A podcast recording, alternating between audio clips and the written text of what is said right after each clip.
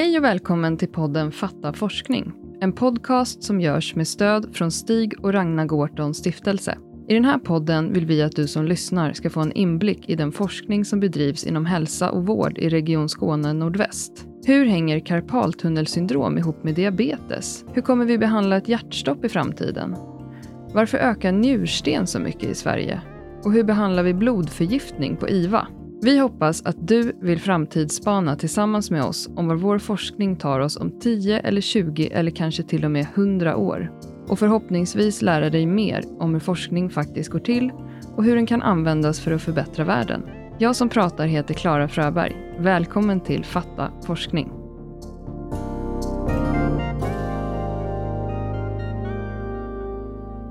Hej och varmt välkommen till podden Fatta forskning Elisabeth Londos. Det är jätteroligt att eh, du är här.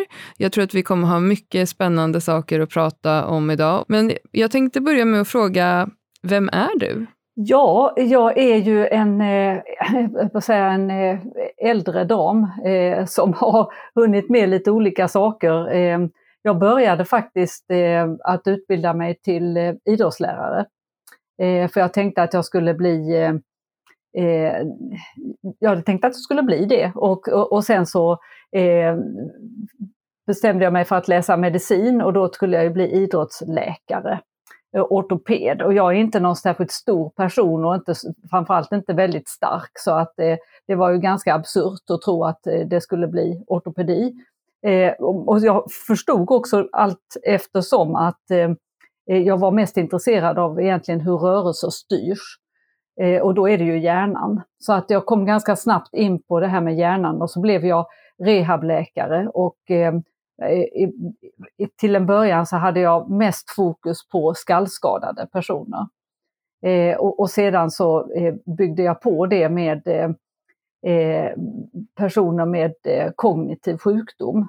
Eh, det som vi tidigare kallade för demenssjukdom. Då. Och, och sen eh, eh, blev, var jag, för att få jobba med det så var jag tvungen att bli psykiater. Så jag är rehabläkare och psykiater. Och sen så eh, tyckte min professor att, eh, att jag skulle göra lite forskning hos honom. Och då på en, ett nytt, en ny sjukdom som inte var beskriven i Sverige tidigare, utan, men den hade beskrivits internationellt. Det här var då 1997 och han tyckte att det, det skulle jag göra. Och eh, så blev det, efter lite motstånd från min sida så blev det det. Och det var ju just leverbody-sjukdomen som eh, det handlade om. Hade du jobbat med några av eh, den typen av patienter innan du började forska? Nej, det hade jag inte, men jag, under, jag jobbade jag, samtidigt som jag eh, som jag forskade så fick jag ju upp ögonen för att eh, det fanns personer som faktiskt eh, eh passade in på den här beskrivningen. De var ju liksom inte ut, eh, särskilda eller åtskilda i sjukvården så att man kände ju inte igen dem alls. Men eh, eftersom jag då förstod att det var speciella eh, karaktäristika på de här så, så började jag se de här patienterna. Så att när jag då faktiskt disputerade så var det en eh, person i, eh, som frågade av de här bedömarna, eh, för man menade att det här finns inte, det här tillståndet. Så, och, så han frågade mig, hur känns det att ha skrivit en avhandling om en sjukdom som inte finns? Oj! Och då svarade jag att eh, eh, ja, det känns bra för att patienterna finns. Mm. För jag hade träffat, eh, träffat tillräckligt många för att förstå att det verkligen var så. Men hur kändes det att bli ifrågasatt så? Ja, det var, det var ju lite konstigt och lite absurt eh, och så. Nu i, i, i retrospektet så är det ju mer komiskt egentligen. Men eh, eh det talar ju också lite grann, alltså det, det talar ju om för oss att eh, eh traditionerna sitter ganska eh, djupt när det gäller vilka sjukdomar som räknas och finns och vilka som inte gör det. Och att det finns en stor tröghet eh, när det gäller nya eh, observationer och nya, liksom man ställer samman fakta på ett nytt sätt. Mm. Som man gjorde här. Men och efter det så har du fortsatt att forska ytterligare inom området, eller? Efter min avhandling där, ja ja. Det har jag gjort. Det, har ju liksom, det, har, det här var 2001 då och det här har ju blivit hela min... Eh, ja, det har blivit, det har blivit mitt kall nästan kan man säga för att eh, eftersom jag eh, tidigt såg att de här patienterna eh, absolut fanns och att de var väldigt medvetna om eh, eh att de var sjuka. Eh, andra såg inte det på det sättet. Eh, och dessutom när jag kunde börja behandla dem så såg jag att det var just de här patienterna som kunde svara bra på läkemedel som vi har idag. Mm. Då har, efter det så har jag känt att det här är nödvändigt. Här kan man hjälpa människor idag. Vi behöver inte mycket annan forskning handlar om att ta reda på eh, byggstenar som behövs för morgondagens eh, omhändertagande och mediciner och så, men här handlar det om idag.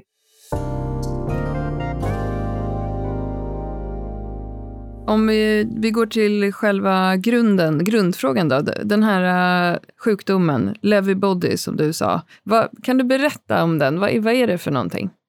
Ja, eh, alltså eh, Lewy bodies, eh, det är då alltså inte kropp i form av en mänsklig kropp utan det eh, syftar på eh, några små proteinansamlingar i hjärnan. De kallas för kroppar då, bodies på engelska. Eh, och det var faktiskt så att eh redan 1912 eh, så upptäckte forskare att Parkinson-patienter hade de här små ansamlingarna i hjärnan. De visste inte vad det berodde på och så, men, men eh, de såg det.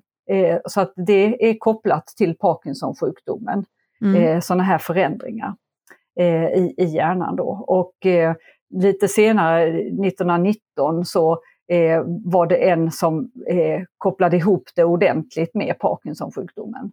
Ehm, och sen dröjde det ända tills eh, på, ska vi säga, på 60-talet innan japanska forskare upptäckte att eh, eh, personer eh, som hade haft ett tillstånd som hade lett till att att de blev successivt oförmögna att klara sig. Att eh, när de obducerades så, så såg man de här förändringarna i hjärnan. Det var väldigt oväntat. Eh, för på den tiden så tänkte man sig att eh, Parkinson-patienter har, eh, de har inte de här förändringarna i själva hjärnan utan bara i de delar som gör att man blir stel och, och skakar och så. Eh, så, så det var liksom lite, lite sensation och lite nytt. Eh, och sen dröjde det ytterligare ungefär 20 år, så kring 1990 så var det på tre olika ställen i världen, i USA, i, och, två ställen i, och två ställen i England och eh, ett i Japan där man beskrev eh, med lite olika namn eh, precis samma tillstånd. Eh, och, och eh, 96 eh, då så, så, hade man samlat sig några år tidigare och eh, kommit överens om att ja, men det här är nog samma sak. Vi ska kalla det för, på engelska, dementia with Lewy bodies. Mm. Eh, och, och, det var då man publicerade de här kriterierna för, eh, för den nya sjukdomen. Som jag ju då inte tror var ny, men, eh, eh, men man beskrev det för första gången åtminstone. Och det nya i det var att man kunde ha både motoriska Parkinson-liknande förändringar och en kognitiv påverkan. För förr så sa man att Parkinson-patienter har inte någon kognitiv påverkan. Eh, det sa man när jag eh, pluggade till läkare. Mm. Mm. Och det är, det är ju väldigt länge sedan men det är ändå så att det sitter väldigt hårt rotat. Och jag tror att man säger det för att deras profil på den, den här kognitiva eh, svikten, den är inte alls som eh, eh, Alzheimer-patienter. Så att de här patienterna är ju inte glömska.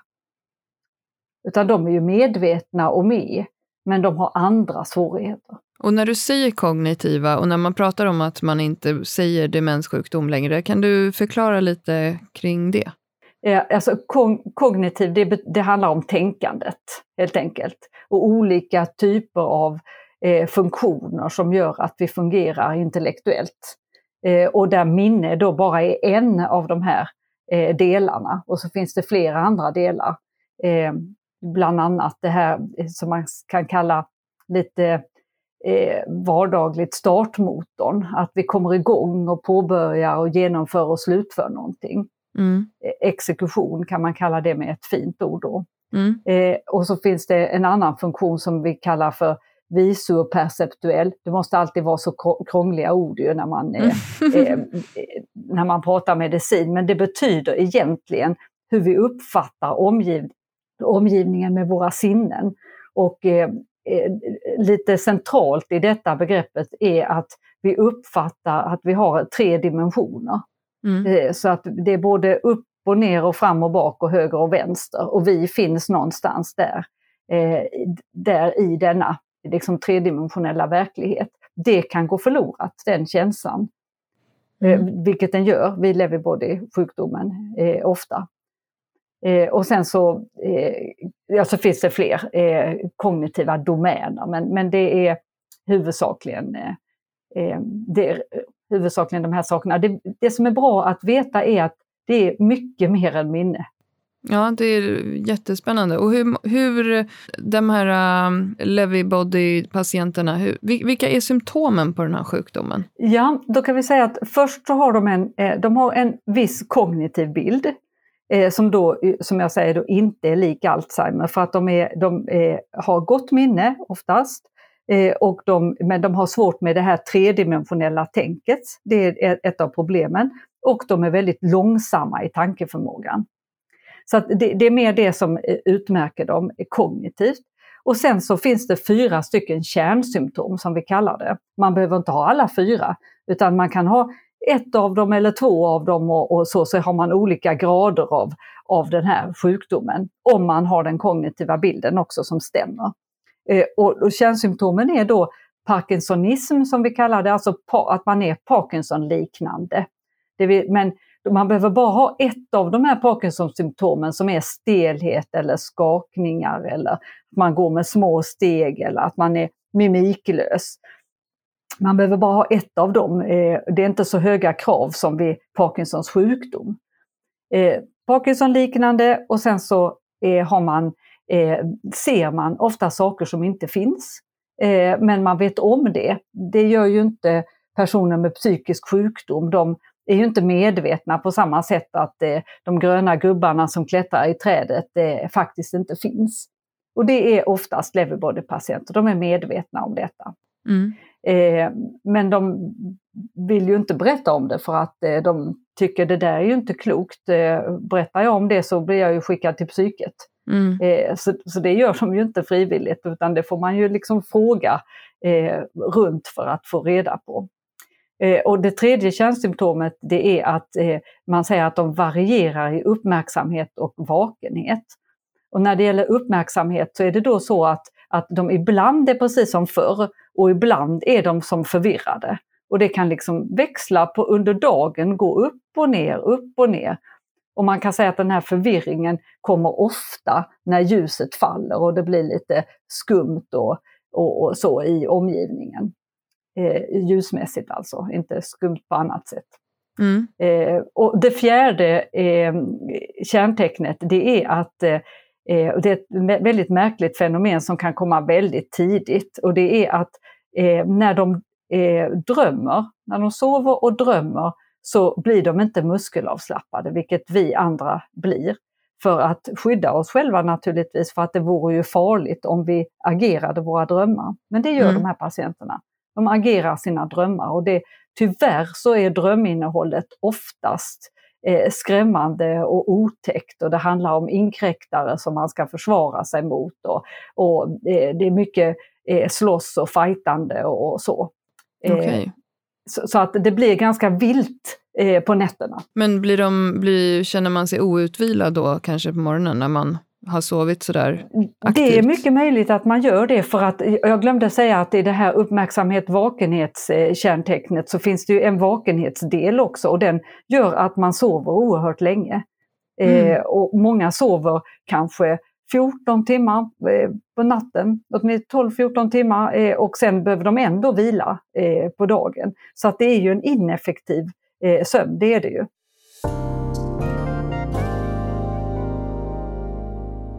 de personer som upplever de här symptomen, hur lägger de själva ihop det? Eller hur kommer det sig att de söker hjälp så att, så att de kan få en diagnos? Eftersom att det är dels eh, en okänd sjukdom. Och dels så, först nu när du berättar det här för mig så känns det som att det inte riktigt hänger ihop. Nej, om du förstår precis. vad jag menar. För, och det, det, det, är en väldigt, väldigt bra fråga för att eh, det är just det som inte händer. Och jag tror att det är en av anledningarna till att den här är så eh, eh underupptäckt eh, bland, eh, bland patienter helt enkelt. Eh, och, och sen är det så att i de, alla olika delarna så, så ingår det en bit som gör att eh, vi som vårdpersonal inte får gratisinformation. För att eh, man, man, skulle kunna säga, ja men om de har pa Parkinson liknande så ser man väl det på utsidan. Det gör man inte för de här skakar nästan aldrig. De kan göra det lite senare men, men nästan aldrig och det är ju så man känner igen ofta en, en, en Parkinson-patient. Eh, mm. Och det, det händer inte. Och sen så har, är de medvetna om det här med synerna. Så, att, eh, och, så då berättar de inte om det.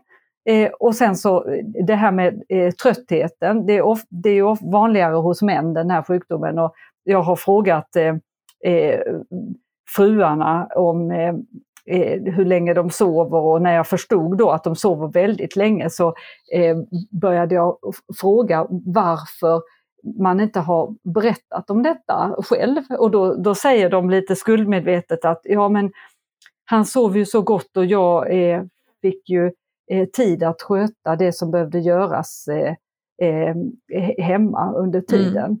Eh, och, och, och de eh, fruarna de tar så väl hand om sina, det är väl både sjuka män, så, så att det där var väldigt vanligt att det var så. Så då får vi inte veta det heller. Eh, och eh, det, det, här med eh, de vilda drömmarna, det kan ha varit någonting som hände för många, många år sedan, kanske fem, tio år sedan och sen är det inte aktuellt längre. Mm. Och hur ska man veta att det som hände för tio år sedan är kopplat till att eh, man kanske har börjat ramla och att man har lite svårt med det här med att eh, navigera i omgivningen. Mm. Nej, det går ju inte. Nej, men precis. För att um, det är klart att om någon är extra trött och sover mycket, att man kanske inte kopplar det till någon typ av sjukdomstillstånd, utan man tänker att uh, han behöver nog sova lite extra, eftersom han också kanske sover lite oroligt, verkar det som. Alltså, det är jättespännande. Ja. Eh, men är det någon särskild ålder som det här brukar eh, uppträda? När brukar man bli sjuk? Ja, jag skulle vilja säga att de flesta patienter som jag har träffat har varit mellan 75 och 80 år. Mm. Så det är ganska likt eh, Alzheimer, eh, insjuknande ålder faktiskt. Mm. Eh, och det finns ju i och för sig många beskrivningar av, eller, av personer som har varit yngre, som har fått det här yngre i vår värld, då är man kanske mellan 50 och 60. Eh, så det, det, finns, men, men eh, det hör till ovanligheterna skulle jag vilja säga. Okej. Okay. Och hur brukar det se ut? Um, att, när, från att man insjuknar, brukar man bli sämre och sämre eller håller det sig på en jämn nivå?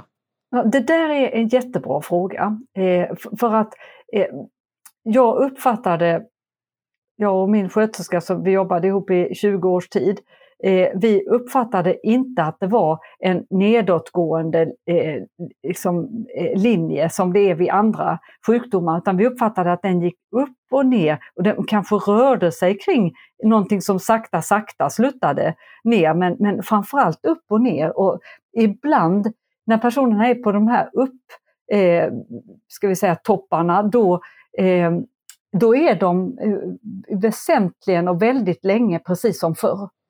Mm. Vilket gör att man eh, tänker att ja, men, oj, det här kanske bara var för han var så trött eh, efter kalaset som vi hade igår. och så. Utan, eh, vi väntar och ser, han får vila lite så, så ser vi om det går över. Och så får man en topp och så tänker man att ja, men nu är han okej okay igen. Och så, så blir man hela tiden lurad kan man säga. Att det är, det, det är ingenting. Det är massa bortförklaringar. Och så fungerar vi ju. Mm. Men brukar det vara svårutrett eller svårdiagnostiserat eh, när, när patienten väl har, har, kanske sökt hjälp för något av de här symptomen tills att man har eh, konstaterat vad det är för någonting? Ja, jag skulle vilja säga att det kom för några år sedan en, eh, eh, artikel där man hade försökt att, att förstå hur sjukdomen började och då hittar man tre olika grupper. En där man, det var den här kognitiva biten då med, med eh, det tredimensionella och, och långsamhet och så. Mm. Eh, och, och, det eh, kanske man inte ensamt söker för i så stor utsträckning. Men, men det var en grupp och en grupp som eh, hade mer det som liknar psykiatriska symptom, alltså depression och de här synupplevelserna. Eh, och de hamnade i psykiatrin eh, oftast. Och sen så eh, var det en eh, tredje grupp som eh, då startade med eh, konfusion, alltså tillfälliga förvirringstillstånd. Mm. Så, så, att, och de hamnar ju någon annanstans, alltså på, typ på medicinakuten. Och, och så. så det var de tre huvudsakliga grupperna. Och så visste man från tidigare att de med vilda drömmar, där är det väldigt stark koppling till eh, det här själva proteinet som finns i Levybodies. Eh, så, så, att eh, man vet att det, eh, det, man ska misstänka en Leverbody sjukdom om man, eh, om man har ett sådant fenomen. Men det finns så många sömn, eh, varianter på sömn eh, kallades olika sömnåkommor. Eh, så att eh, för att vara riktigt säker så behöver man göra en, en eh, sömnundersökning faktiskt. Eh, och, och så att man vet eh, om det, det, är det enda symptomet så tycker jag att man absolut behöver göra det. Hur behandlar man de här patienterna sen då, när man har fått en diagnos? Ja, det är det visar sig ju att, att de här eh, eh, sjukliga proteinförändringarna, de har en viss förkärlek för att sätta sig i eh, små, ska vi kalla det för, små eh, fabriker som tillverkar signalämnen i hjärnan. Det finns sådana kärnor kallar vi det, men fabriker mm. är ett bättre ord egentligen tycker jag. Eh, och där tycker de här förändringarna om att sätta sig och då kommer fabrikerna att producera mindre. Så det blir mindre kvar. Och det, eh, framförallt så är det tre stycken sådana signalämnen som, eh, som drabbas. Och det är dopamin, precis som vid Parkinson, noradrenalin, mm. eh, som är eh, ofta kopplat till eh, nedstämdhet och det kan vara kopplat till sömnen också. Och sen eh, acetylkolin som är kopplat till vakenheten och uppmärksamheten. Eh, och, och eh, eftersom vi, vi har läkemedel som kan spara på eller delvis ersätta de här signalämnena eh, så eh, förstod man ganska tidigt kring eh, 2000-talet, man, man gjorde klinisk prövning av, av läkemedel som sparar på acetylkolin, det som man ger vid Alzheimers sjukdom. Eh, och då såg man att det här eh, hade god effekt och att det var framförallt de som såg syner eh, som blev bättre. De blev av med sina syner. Så, mm. så, att, så, det är ju ganska länge, som över 20 år, som vi har vetat om att eh, om, vi, om vi använder det läkemedlet som, som eh, sparar på acetylkolin så är det gynnsamt för de här patienterna. Eh, och, och, sen får man eh, sen kan man spara på de andra eh, signalämnena beroende på vilka symptom som är mest eh, besvärande. Just det.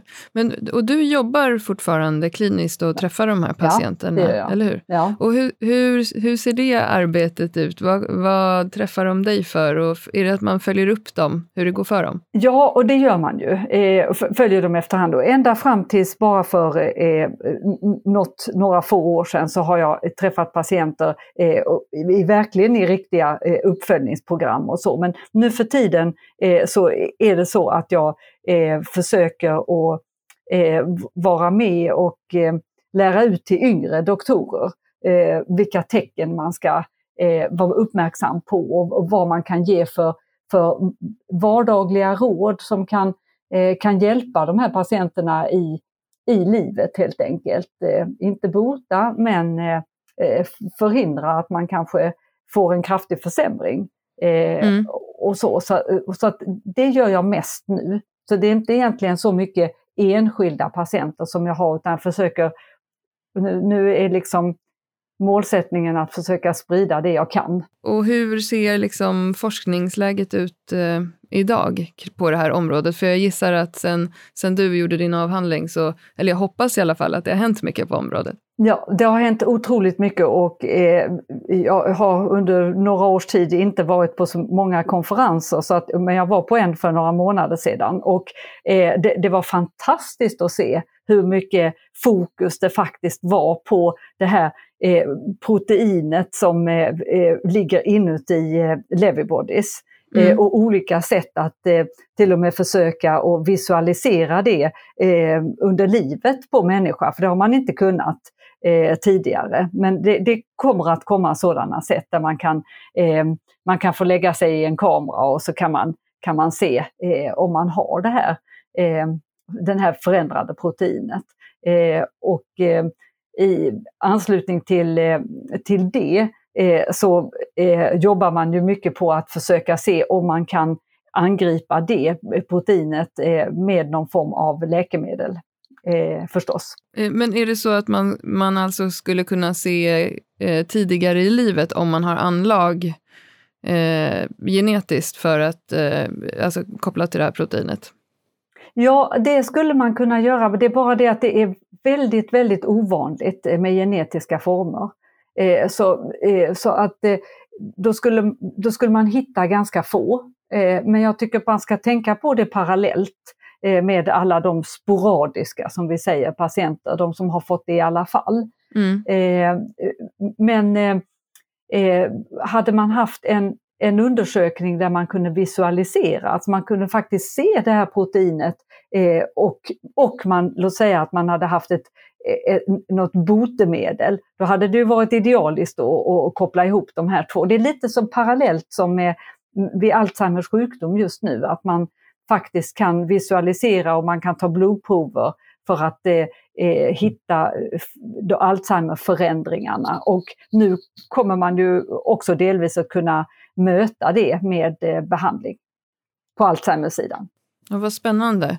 Men finns det något, eh, några andra eh, kanske livsstilsrekommendationer eller så, eller någon annan behandling som man rekommenderar parallellt med medicin? Ja, det finns det. Det, det. det, finns absolut. Om vi tänker på den här på Parkinson-delen eh, så är det ju väldigt gynnsamt att eh, hålla igång motoriskt eh, så gott man kan, så länge man kan, för att eh, då får man ett bättre motoriskt eh, utgångsläge. För att man behöver ju ha sina muskler och man måste ju hålla eh, hålla muskelfibrerna liksom, eh, eh, vid liv, om man säger så. Speciellt de som har med styrka och eh, eh snabbhet att göra. Mm. Eh, och, då måste man träna lite grann, annars så kommer de att, att liksom tillbakabildas. Eh, så det kan man göra, man kan röra på sig och sen så har eh, eh, vi eh, visat också att de har en, en viss typ av svällningsdysfunktion som gör att mat fastnar. Eh, när de försöker svälja den så, så kan den fastna. Och det är inte säkert, man, många känner att det, att det är det som händer, men det är inte säkert att man känner det. Och mm. det här eh, glider inte ner av sig själv ens om man dricker vanligt vatten och försöker skölja, eh, skölja ner det. Utan, och då har vi, har vi kunnat visa eh, att eh, om man dricker kolsyrad dryck då skyndas det här eh, arbetet eh, i matstrupen på och hjälper till att eh, föra ner maten ner i magsäcken.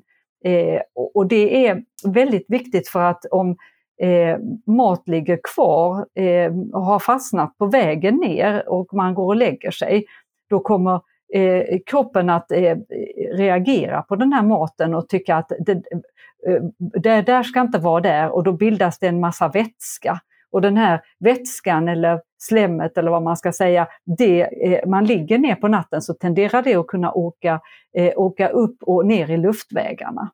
Eh, och så många upplever att de hostar på nätterna. Och det, mm. det kan vara ett tecken på, eh, på att det, det, det, är detta som pågår med svällningsdysfunktionen. Och risken är faktiskt att man får en, en eh, kemisk lunginflammation, en aspirationspneumoni som vi säger, Eh, eh, av detta och det är faktiskt, eh, det är faktiskt livshotande. Så att kan man då lära sig kanske att dels äta, ta mindre bitar, äta och svälja maten så att den blir man säger smörjande så att den är, den är lite, eh, lite mer lätt eh, att svälja. Eh, och att eh, dricka kolsyrat eh, så har man gjort eh, sig själv en stor tjänst. Men hur hänger det ihop? det här? Är det muskulärt i sväljreflexen eller Nej, musklerna? Man tror, att det, man tror faktiskt att det är själva kolsyran som ni vet, det sticker ju lite grann, mm. eh, kolsyrad, så att, att det stimulerar små, eh, små celler, eh, mottagarceller som i sin tur sätter igång muskelaktiviteten så att eh, eh, maten eh, forslas neråt så att säga. Men de här patienterna har en viss nedsatt muskelaktivering i, i just ja, hals? Ja, de har det. De Eller det. överallt? De har, eh, Ja, ja de har, det har de ju på grund av sin Parkinson. Mm. Och detta är kanske också en del av, av Parkinson-sjukdomen faktiskt. Eh, att, att den här delen, muskulära delen inte fungerar riktigt på samma sätt. Men glädjande nog så är det så att ett, eh, ett glas eh, kolsyrad dryck har effekt en hel timme.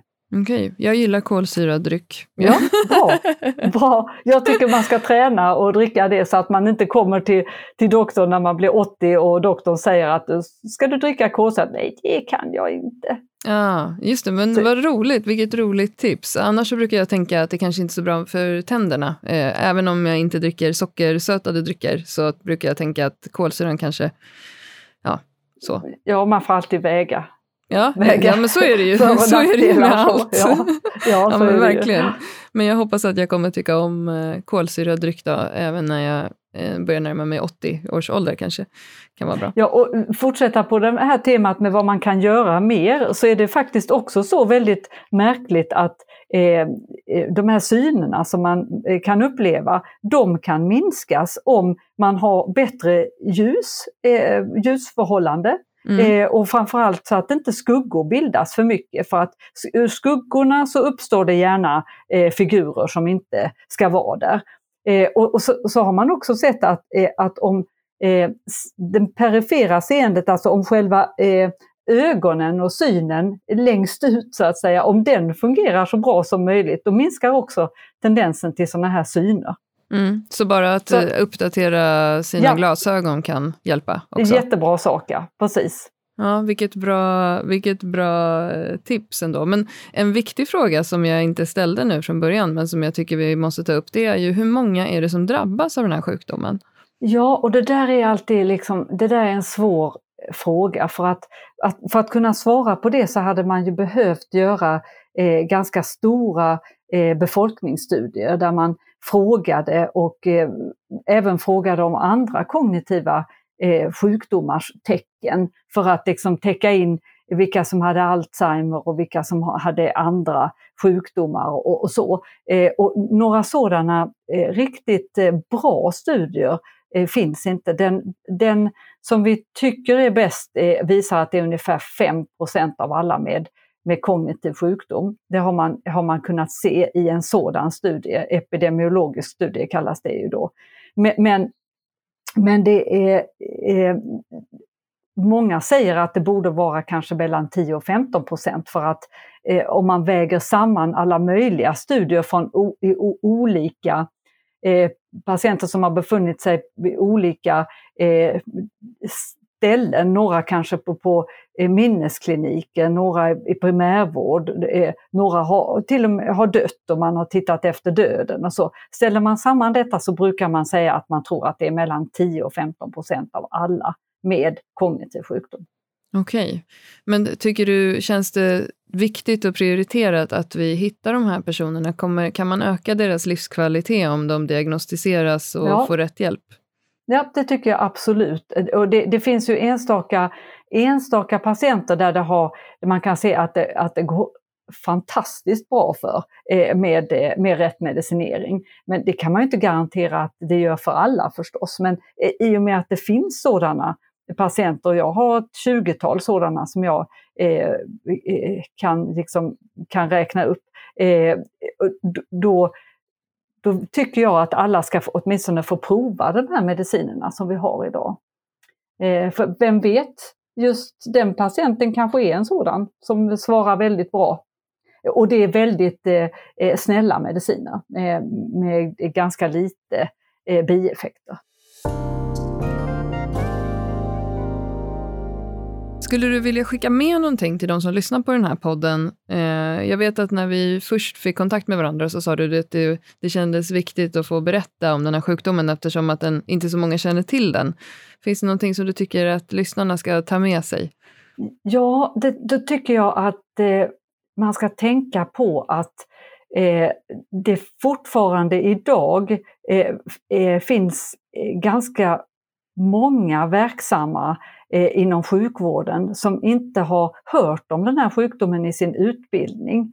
Eh, och, och, det gör att de eh, inte heller eh, efterfrågar de här eh, symptomen och eh, upplevelserna.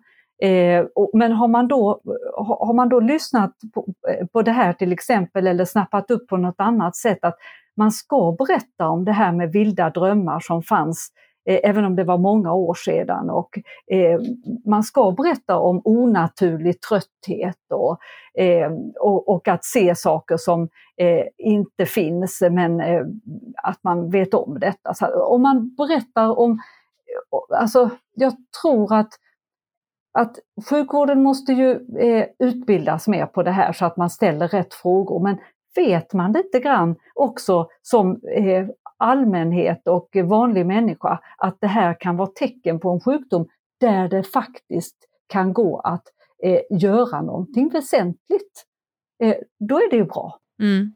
Och kanske lyfta eh, ämnet att om man är i en viss ålder eh, och känner sig kanske lite trött och så ehm, och börjar se saker som man inte annars har sett, att det kanske inte ska vara så stigmatiserat eller att det inte behöver betyda att att det, det är kört för dig och du inte ska berätta det för någon. Utan att det är någonting som kan relateras till ålder också kanske. Ja, och att det, det att det är, är eh, allting där det handlar om att se saker som inte finns är inte eh, psykisk sjukdom. Det, det tänker jag, det är viktigt att veta. Ja, verkligen. Och vad, vad, hoppas du ska hända inom forskningsområdet kring den här sjukdomen i framtiden? Har du någon sån här dröm, drömscenario? Ja, det har jag ju förstås. Jag eh, hoppas ju att man ska... Eh, jag, jag, tror egentligen ganska mycket på att eh, eh, vi, vi, måste se varje människa som eh, eh, eh unik.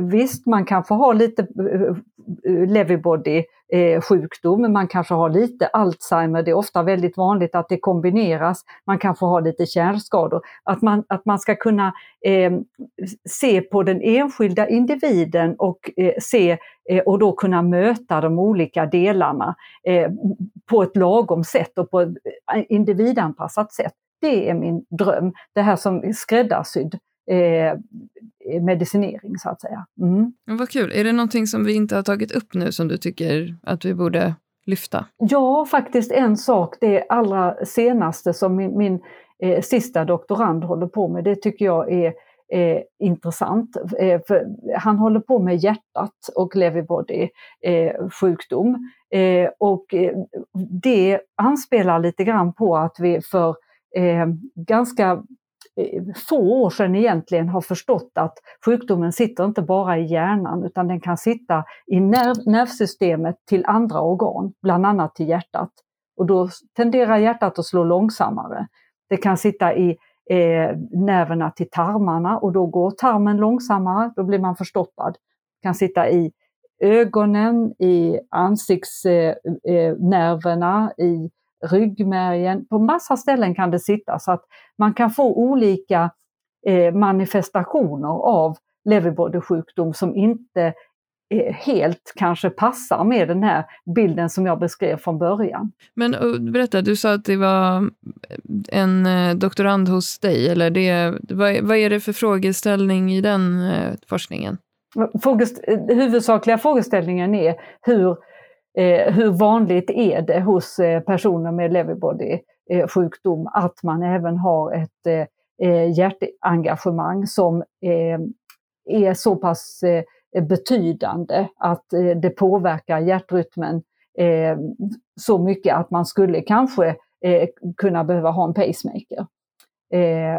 för att då har man, om det finns ett antal personer där det skulle stämma på, då skulle man ju kunna se till att de blev mindre trötta och att de blev piggare och att de blev rörligare och ramlade mindre och, mm. och, och så här. Med, genom att stötta upp hjärtat och inte tro bara att de här små pillerna som vi ger i övrigt ska kunna åstadkomma det. Just det, så att det återigen att se helheten, att om en person känner sig piggare så kanske den orkar röra på sig mer och då får, mår hela kroppen bättre. Precis, flera behandlingsingångar. Ja. Eh, det, det, det gillar jag. Nu har ju du varit eh, yrkesverksam inom det här eh, området i många år eh, och ledande inom arbetet eh, inom det här ämnet i många år. Hur, vad kommer hända? Vad, vad kommer du fortsätta greja med de närmsta åren, tror du? Mm, eh, eh, alltså det är en bra fråga, för det funderar man på när, vi, när man är liksom i slutet av sitt yrkesliv. Och jag vill gärna just det här sprida kunskap om detta och försöka få, tacka ja till alla tillfällen att få prata för unga läkare om det här. Det, det tycker jag är väldigt viktigt så att de, de har en grundkunskap om detta. Eh, och sen så eh, har jag tillsammans med eh, en eh, eh fantastisk kollega på KI, Daniel Ferreira, eh, som eh, har vi startat ett svenskt nätverk för eh, leverbodysjukdom. För att vi inser att vi, vi måste liksom samordna oss så att vi vet vilka är speciellt intresserade och hur kan vi hänvisa patienter som kanske kontaktar oss enskilt. Eh, så då kan vi kanske säga eh, att i nätverket så vet vi att i, i eh, Karlstad så finns den och den eh, doktorn eh, som man kan be att få en remiss till. Och, och, och, så, så att vi kan liksom hjälpa både patienter och sen hjälpa varann med att liksom utbyta kunskap och eh, eh, få olika idéer och så om vad som har, har fungerat och vad kunskapsläget är. Så jag tror vi är kanske 170-180 medlemmar eller något sånt i, idag och det, vi har bara funnits ett drygt år. Eh, så att det är, eh, det är jag väldigt glad och stolt över att få vara med om. Mm. Ja, fantastiskt. Jag, jag är jätteglad att du kom och eh, besökte podden och berättade om det här spännande ämnet. Jag hoppas att eh, många kommer lyssna och lära sig mer. Jag har verkligen lärt mig jättemycket. Tack så mycket.